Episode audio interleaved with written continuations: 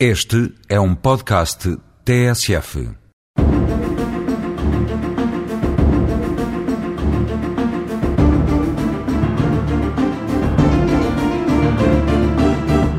Hoje trago o tema relacionado entre a justiça e a economia. A importância da eficácia e celeridade com segurança jurídica da justiça para o desenvolvimento e crescimento económico tornou-se consensual. A eficiência do sistema judicial e a força e clareza da lei, enquanto realidade ontológica, são elementos essenciais para o desenvolvimento económico de qualquer país moderno. A morosidade da justiça, partilhada por leis excessivamente formalistas, com o uso de normas demasiado rígidas, tem repercussão instantânea e palpável na vida das pessoas e na economia. A teoria dos vasos comunicantes, que nos diz que todas as instituições devem ser vistas de forma integrada e complementar, dá-nos o mote necessário para percebermos que a justiça interfere na vida orgânica da economia. A falta de eficácia da justiça pode contribuir para o atraso do crescimento económico, pode fragilizar as regras de mercado e afetar as parcerias entre agentes económicos.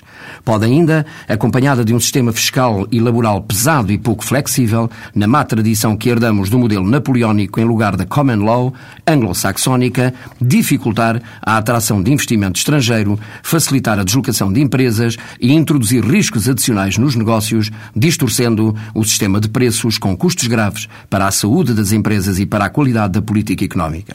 Um bom funcionamento das empresas e dos mercados depende da existência de um sistema legal e de um sistema de justiça sólidos e eficientes.